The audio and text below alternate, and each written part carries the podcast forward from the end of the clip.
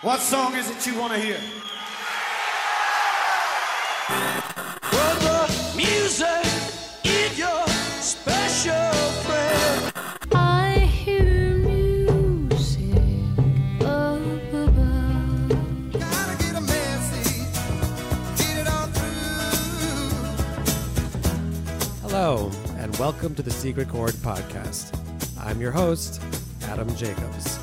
The Secret Chord explores spirituality through the lens of great music.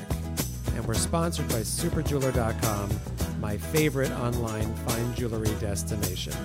And without further ado, please enjoy this podcast. Don't you feel it growing? Hello, folks, and welcome to episode 34 of the Secret Chord Podcast. I'm excited to go in a slightly different direction this week and present the indie band Death Cab for Cutie. So, I don't know if you've heard of them, but they're a very popular band. They're an American alternative rock band who were formed in Bellingham, Washington in 1997. The band was originally a solo project by lead singer and guitarist Ben Gibbard, and upon getting a record deal, he expanded the project into a complete band, which released a debut album called Something About Airplanes back in 1998. The group's fourth album, 2003's Transatlanticism, broke into the mainstream both critically and commercially, with songs from the album featured in numerous TV series and films. The band's major label debut for Atlantic Records 2005's Plans went platinum, and their ninth studio album, Thank You for Today, was released in August of 2018. So obviously, the group has a bit of a strange name, and if you're wondering where it came from, it came from a song called Death Cab for Cutie, which was written by a group called Bonzo Dog Doo Dah Band, also a strange name, which was originally performed on the British television show Do Not Adjust Your Sets, as well as the Beatles movie Magical Mystery Tour, in case you've ever seen that. So, Death Cab for Cutie is known for its unconventional instrumentation and for Gibbard's distinct voice and lyrical style.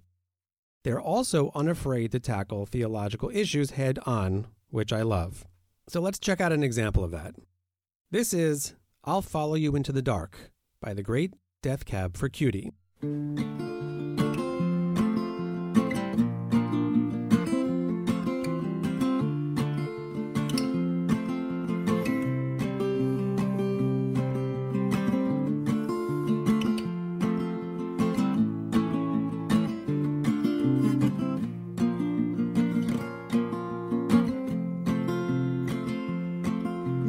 Love of mine, someday you will die, but I'll be close behind. I'll follow you into the dark, no blinding light or tunnels to gates of white, just our hands clasped so tight, waiting for the hint of a spark. If heaven and hell decide that they both are satisfied, illuminate the no's on their vacancy signs. If there's no one beside you when your soul embarks, then I'll follow you into the dark. In Catholic school, as vicious as Roman rule, I got my knuckles bruised by a lady in black. And I held my tongue as she told me, son, fear is the heart of love. So I never went back. If heaven and hell decide that they both are satisfied, illuminate the no's on their vacancy signs. If there's no one beside you when your soul embarks, then I'll follow you into the dark. You and me have seen everything to see, from Bangkok to Calgary and the soles of your shoes are all worn down. The time for sleep is now, but it's nothing to cry about.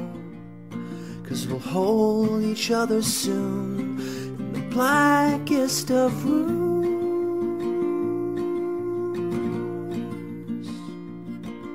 And if heaven and hell decide that they both are satisfied, and illuminate the no's on their vacancy signs.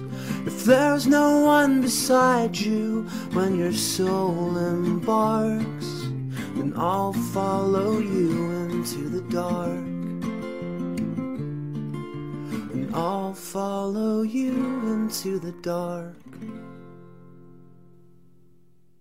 So, Rolling Stone magazine described the band's output as melodic, melancholic songs about feeling both smart and confused, hopelessly romantic but wary of love. The indie lullabies here, ostensibly about a long distance relationship, are both tuneful and rough edged, with singer Ben Gibbard's plaintive boy next door voice wafting delicately over crunchy guitars, piano, and random percussion. It feels like a conversation with an old friend. Now, this song seems like a simple ditty that a guy might sing to his high school sweetheart, but I think it's deeper than that. Following your love into the darkness seems to me the root of all spiritual contemplation and yearning. Love and death go hand in hand as two mysteries that humanity is constantly processing. One represents light, though is often fraught with its own darkness, and the other is a black hole of unknowableness. I've argued before that love is not a physical thing, and indeed is the only tangible link to the other side that we possess. So, Ben's willingness to go there if that's where his beloved is to be found is something that we can all relate to. And though it may not always seem like it, he's correct in saying that we're all close behind to those who went first. I love songs with profound ideas wrapped up in a simple package like this. Reflecting on the writing process, Ben has said that being the writer of any kind of discipline is kind of like being a magician. You're defying the laws of physics. There's nothing there, and then there is something there. That defies the first law of physics. So, in that sense, maybe there is something spiritual about the process of writing in general. He's referring to Newton's first law of motion, which states that an object at rest stays at rest and an object in motion stays in motion with the same speed and in the same direction unless it is acted upon by an unbalanced force. What is the unbalanced force that allows for musical creation? Where does it come from? In Kabbalistic thought, it's called yesh me'ayin, the idea that some things can indeed arise out of nothing, or at least what appears to be nothing. Now, let's hear our main feature for today. This is off of their 2007 album Catch and Release, and it's called Soul Meets Body.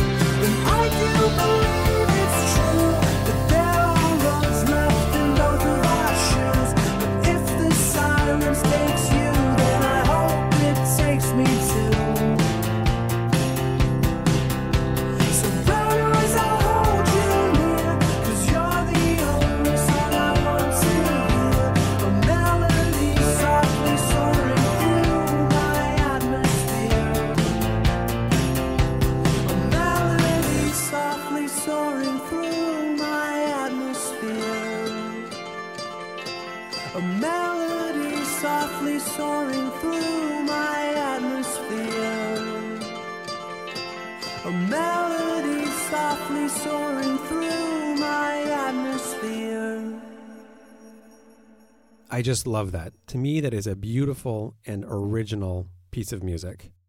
The song has been described as having a haunting, slow drawl, and that features such as its jangling acoustic guitar strumming throughout and a wonderfully upbeat rhythm accompanying lyrics of loss and wonderment give the song a distinct resemblance to REM's song Losing My Religion, which, by the way, is not actually about becoming irreligious. Drowned in sound writer Mike Diver stated that Soul Meets Body has tender, lovelorn lyrics that anyone over the age of 10 can relate to, coupled with the kind of shimmering indie pop that a thousand imitators have failed to truly master. That's a great description. Humanity has been wrestling with the issue of the relationship between the body and the soul for centuries. And the modern version of the argument goes back at least 400 years to Descartes. It's also been a staple of popular culture for a long time. Check out this 1930 recording of Body and Soul by Libby Holman. My heart is sad and lonely. For you I sigh, for you, dear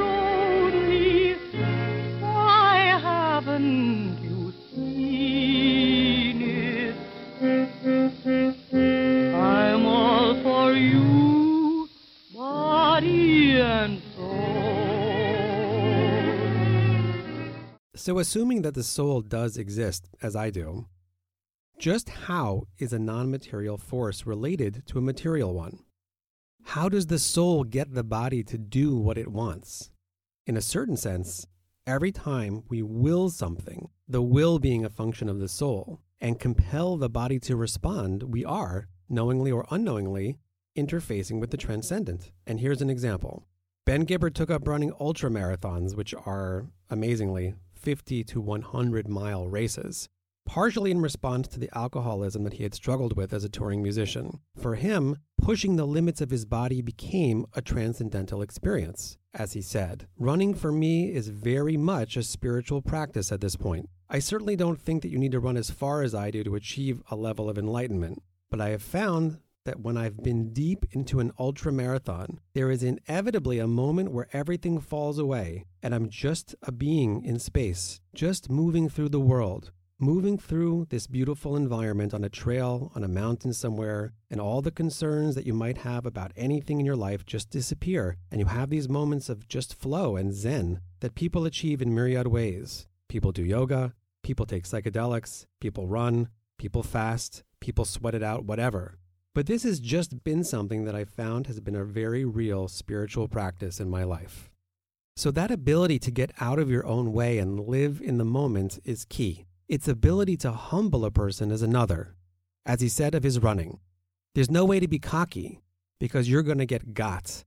You're going to get humbled. Humility is an absolute prerequisite to the authentic spiritual experience. Arrogant people have a hard time seeing anything beyond themselves. And that's one example of the body meeting the soul. Obviously, that's something that he deeply craves, and I think that everybody does. So when he writes, I want to live where soul meets body, and let the sun wrap its arms around me, and bathe my skin in water cool and cleansing, and feel, feel what it's like to be new. Because in my head, there's a Greyhound station where I send my thoughts to far off destinations so they may have a chance of finding a place where they're far more suited than here.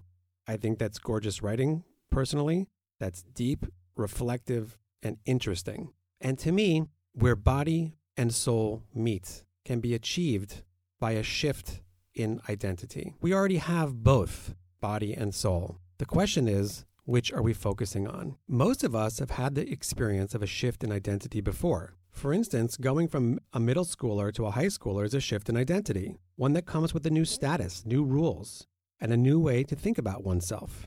For many, getting married is a very big change of identity, whereas single folks have much freer schedules and much more control over their decision making. When you're married, you change. You quickly realize that the old habits won't work, that there is someone else with their own set of values and expectations. Obviously, if someone is unable to make this shift and continues on his merry single ways, the relationship won't last long. But if he does, he begins to grow as a person. He is expanded to encompass something that's beyond himself. It's a step onto a new road. So too must we all endeavor to shift our identities from wholly physical entities that may or may not have a spiritual essence to one of spiritual essence, a soul that happens to have a body as a garment, one that inevitably wears out and will eventually be discarded. Until then, we all do indeed live where soul meets body. One way or another, we will all end up making this shift in consciousness. Making the choice earlier and on our own terms can only serve to vastly improve the quality of our inner and outer worlds. And those are my thoughts on Soul Meets Body by the great Death Cab for Cutie. I hope you've enjoyed joining us, and I look forward to being back next week with a new song and a new set of ideas. Thank you for listening. Thank you for listening. Please consider leaving a comment or a review to help us spread the word, and please subscribe to the podcast on any of the major podcasting platforms. To support us, please visit our Patreon account, and if you'd like to communicate with me directly, please feel free to email me at ajacobs at aish.com. The Secret Chord is produced and engineered by Naora Cohen.